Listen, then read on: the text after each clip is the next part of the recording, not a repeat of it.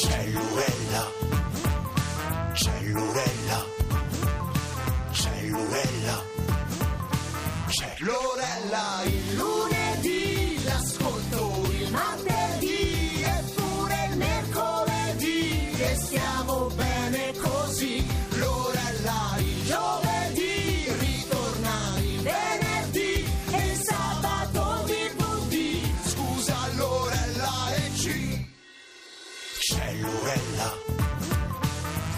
Ci sono, certo che ci sono come sempre, puntualissima con molti ospiti, con esperti e naturalmente insomma in vostra compagnia. eh. A questo proposito attendiamo la vostra partecipazione sempre preziosa perché insomma oggi penso che sarà una puntata molto animata o meglio dire movimentata perché? Perché insomma non so se c'è qualcuno fra voi che ha saputo resistere mai al rock, il rock and roll, io non credo, è un genere che dagli anni 50 ad oggi ha veramente rivoluzionato la cultura musicale giovanile in tutto il mondo, cambiando anche il modo di fruire la musica. E quante storie, leggende, retroscena eh, esistono sulla, sulla vita artistica di tante tante rock star, lo scopriremo fra poco e poi apriremo le porte a uno dei prossimi cantanti big del Festival di Sanremo, sto parlando di Simone Cristicchi, un cantautore, un artista sempre pronto a rinnovarsi, quindi insomma seguiteci fino alla fine, mettetevi comodi anche se state in macchina.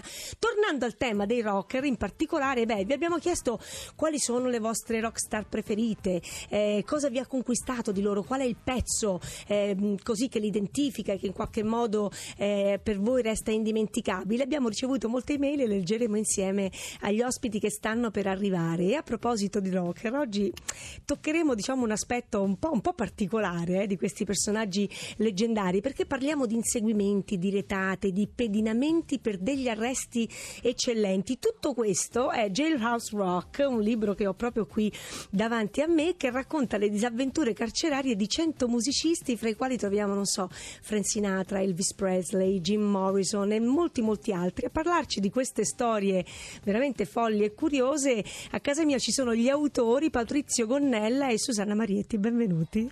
Grazie, un saluto agli ascoltatori. Devo dire, un- insomma, un libro veramente molto, molto particolare. Intanto mi dovete dire quanto tempo avete impiegato eh, a realizzarlo e chi vi ha aiutato a raccogliere tutto questo materiale. Ma questo è un lavoro che è cominciato un paio di anni fa quando ci è venuto il desiderio di mettere insieme e raccogliere queste storie belle e divertenti che ci capitava di incrociare e che da un punto di vista molto particolare, come dicevi te, ci restituiscono poi anche uno spaccato di 50 anni di storia mondiale perché poi troviamo eh, l'epoca della trasgressione legata alle droghe, l'epoca della trasgressione legata alle contestazioni e via dicendo. Chi ci ha aiutato? La, la raccolta l'abbiamo fatta noi, ci siamo fatti aiutare da eh, biografie, autobiografie, interviste e a volte abbiamo contattato di persona gli avvocati che erano coinvolti nella Eh, difesa anche perché insomma è un libro un po' persone. particolare effettivamente per tutto quello che c'è scritto, no? Eh, non so io- se tutto fosse veramente tutto tutto così, così a, È tutto provato e documentato. No, a conoscenza ecco, di tutti assolutamente no. Abbiamo dovuto indagare, a volte anche eh, riferendoci ai diretti interessati quando erano un po' più a portata di raggiungimento. E devo dire che molto bella è proprio questa copertina perché c'è tutta una bella collezione di foto segnaletiche che sono state proprio scattate all'ingresso del carcere e diciamo che insomma c'è, eh, c'è chi è stato dentro per un'ora, c'è chi è stato dentro per qualche mese, chi purtroppo ahimè anche per qualche anno. Insomma ci sono veramente tante curiosità eh, che riguardano questi artisti, quindi io vorrei cominciare subito, non vorrei dire il nome eh, di chi è finito dietro le sbarre, vorrei farvelo scoprire da soli ascoltando questo indizio. Vai con la musica Roberta.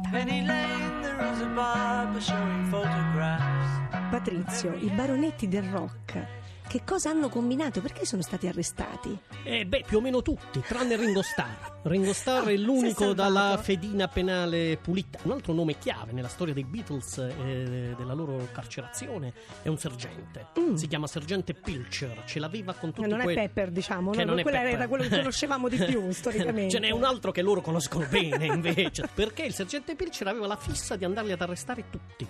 E quindi arrestò eh, due dei Beatles, prima John Lennon e successivamente George Harrison. Voleva arrestare anche Yoko Ono, ma lì si mise di mezzo John Lennon Ma prendendosi è un tutto- mitomane allora. è un mitomane, uno che ce l'aveva con quella generazione perché c'era la questione della droga di mezzo e quindi andò ad arrestare anche eh, tutti quelli che in quel momento facevano rock, da Eric Clapton, Brian Jones, Keith Richards e così via, fino a quando, perché la giustizia è sempre poi alla fine torna, è stato arrestato il sergente Pilcher. No, perché possiamo saperlo? Perché il sergente Pilcher, eh, diciamo, usava la giustizia un po' troppo come pareva a lui e Ah. quindi, diciamo, costruiva prove non proprio veritiere e quindi per un esercizio, così si dice tecnicamente, abusivo dei suoi mezzi di investigatore privato fu arrestato. e Quindi non sappiamo nemmeno se le accuse fatte ai Beatles fossero reali. E o non presunte. sappiamo quanto, diciamo, la ricostruzione fatta da lui nei suoi verbali fosse veritiera. Questo non si sa.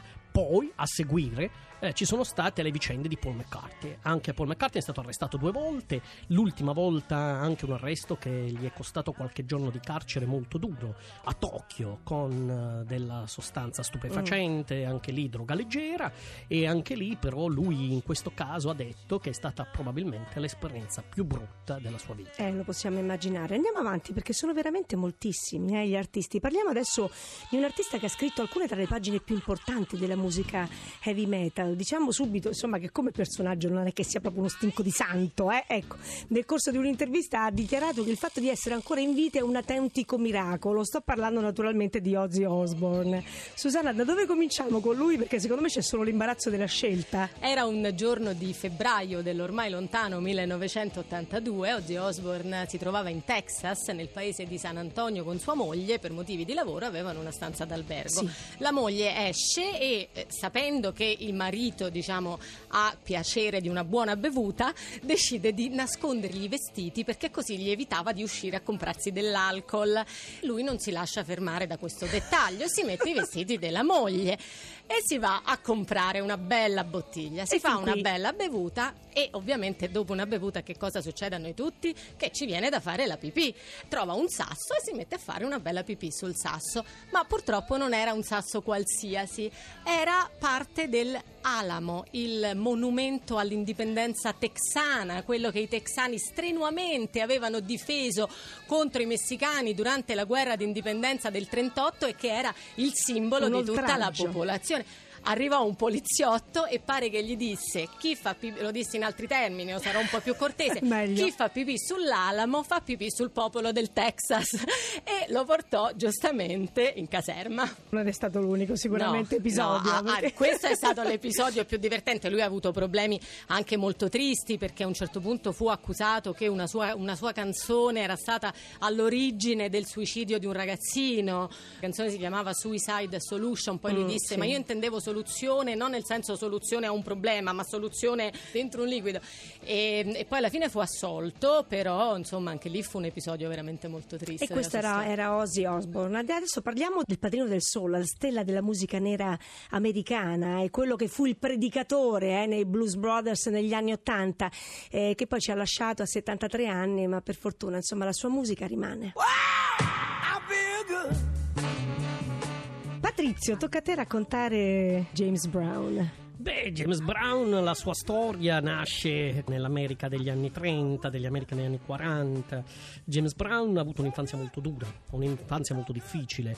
Pensate che il papà lo mandò a vivere dallo zio che gestiva un bordello, quindi possiamo immaginare che vita avesse.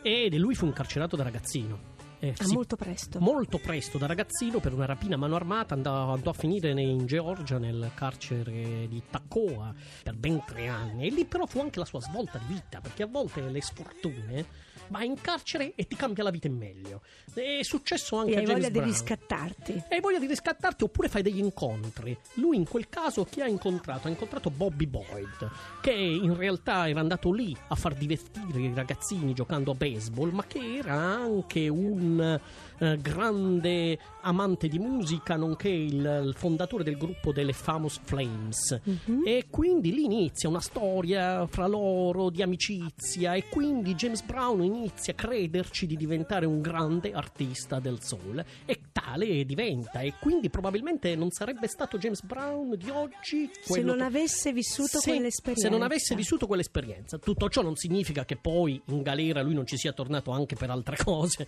C'è tornato nel 1988 perché diciamo aveva questo vizio della velocità con le macchine. Mhm. E ha iniziato ad andare velocissimo a confine fra due stati, negli Stati Uniti d'America, e la polizia gli intima di fermarsi. Lui va, continua e si, addirittura si fa sparare Cioè gli inseguimenti come quelli che possiamo vedere, non so, nei film americani, no? Quelli tipici. Starsky e Dutch, E diciamo. poi come è andata a finire l'hanno fermato prima Lei poi. sì, va molto arrabbiati. Lo Tanto, tanto, tanto arrabbiati. Poi la polizia americana non è affatto, non, affatto tenera. non scherza, non scherza, in quel caso si è fatto anche un po' di galera, eh, quindi non è che lo hanno perdonato. Anche se era James Brown. anche se era James Brown.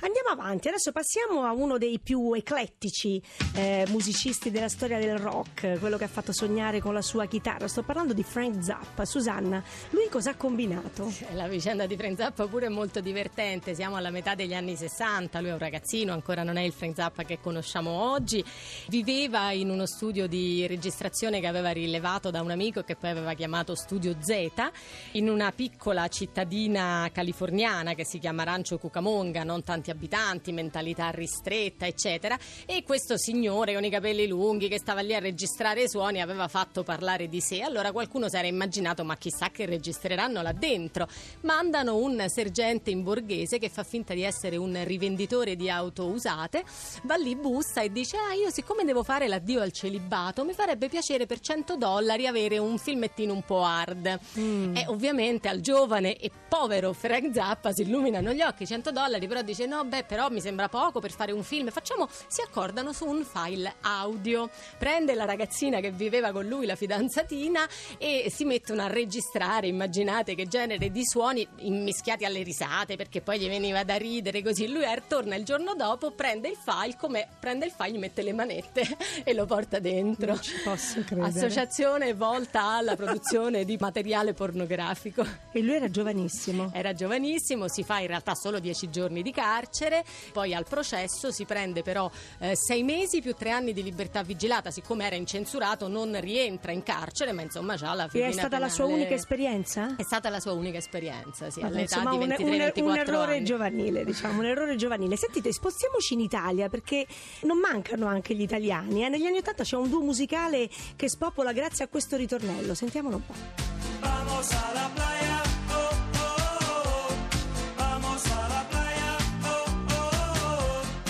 oh. I di Gheira, chi ha avuto eh, tra loro problemi di giustizia? Johnson Righiera è il sottoscritto, ora spiego, è un rapporto che nacque vent'anni fa, ero allora un giovanissimo vice direttore di carcere io, vinsi il concorso, avevo 25 anni e mi mandarono da Bari a Padova.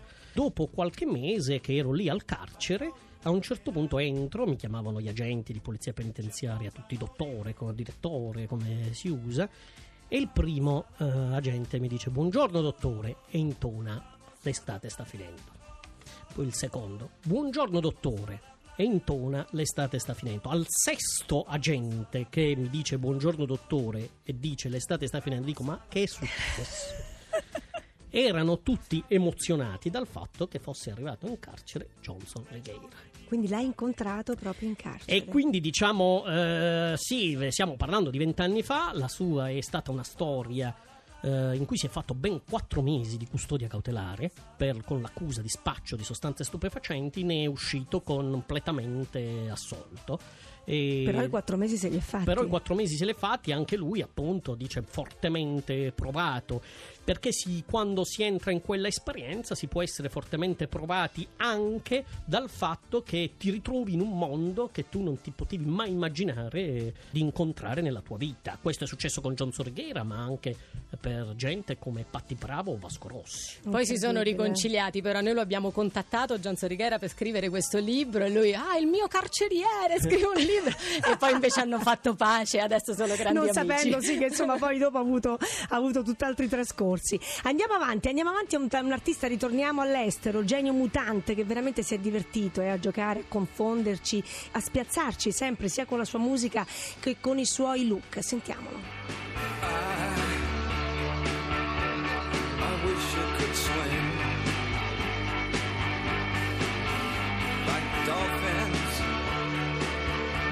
I dolphins can swim. E anche nella foto segnaletica devo dire che David Bowie è vestito proprio, è da dandy incredibile. Insomma, non a caso è soprannominato il Duca Bianco. Allora, Susanna, che ha fatto David Bowie? È il marzo del 76, è già la rockstar che conosciamo, c'è già stato Ziggy Stardust, eccetera. In una suite di un grande hotel nello stato di New York. Entrano quattro poliziotti e gli trovano un po' di marijuana. Quanto po'? 182 grammi. Mm. Al processo c'è la persona che il giudice chiamerà James Newell Osterberg Jr., che era con lui in quella suite, ma il nome d'arte è Iggy Pop. Ah, beh, vedi, ogni tanto si fanno degli incontri incredibili. No, ricordiamo anche che però insomma, per essere una rockstar non serve per forza farsi qualche giorno di galera, eh, no? Perché sennò sembra veramente che si entra Bruce nel mito anche con mai esperienze ecco, di questo tipo, diciamolo. Intanto qui c'è una mail di Carolina della X Generation. Tra le stelle della musica ce n'è una su tutte. Il suo nome è Aretha Franklin. Anche lei è finita nei guai? Susanna, anche Aretha Franklin, no? Sì, un paio di volte, poca roba, una per guida spericolata, la seconda per una specie di rissalita in un parcheggio di Detroit, era il periodo in cui era molto nervosa perché stava eh, divorziando da Ted White, suo marito e suo manager, nonché padre del suo terzo figlio dei quattro fatti con quattro uomini diversi. Cioè, quindi era lei che aveva provocato la rissa? Era lei che era su di giri, aveva risposto male per strada. Vabbè, insomma- qualcuno- il vicinato ha chiamato la polizia. Ho capito, ho capito. Sentite, voi rimanete qui con me, Susanna Patrizio, perché noi adesso ci dobbiamo lasciare per qualche minuto, però insomma torneremo a parlare eh, di questi nomi eccellenti perché sono- ce ne sono veramente moltissimi, sempre in questa chiave inedita. Vi ricordo eh, che potete riascoltare tutto attraverso il podcast eh, nel, nel sito www.citofonaricuccarini.rai.it e noi ci risentiamo dopo il GR1. You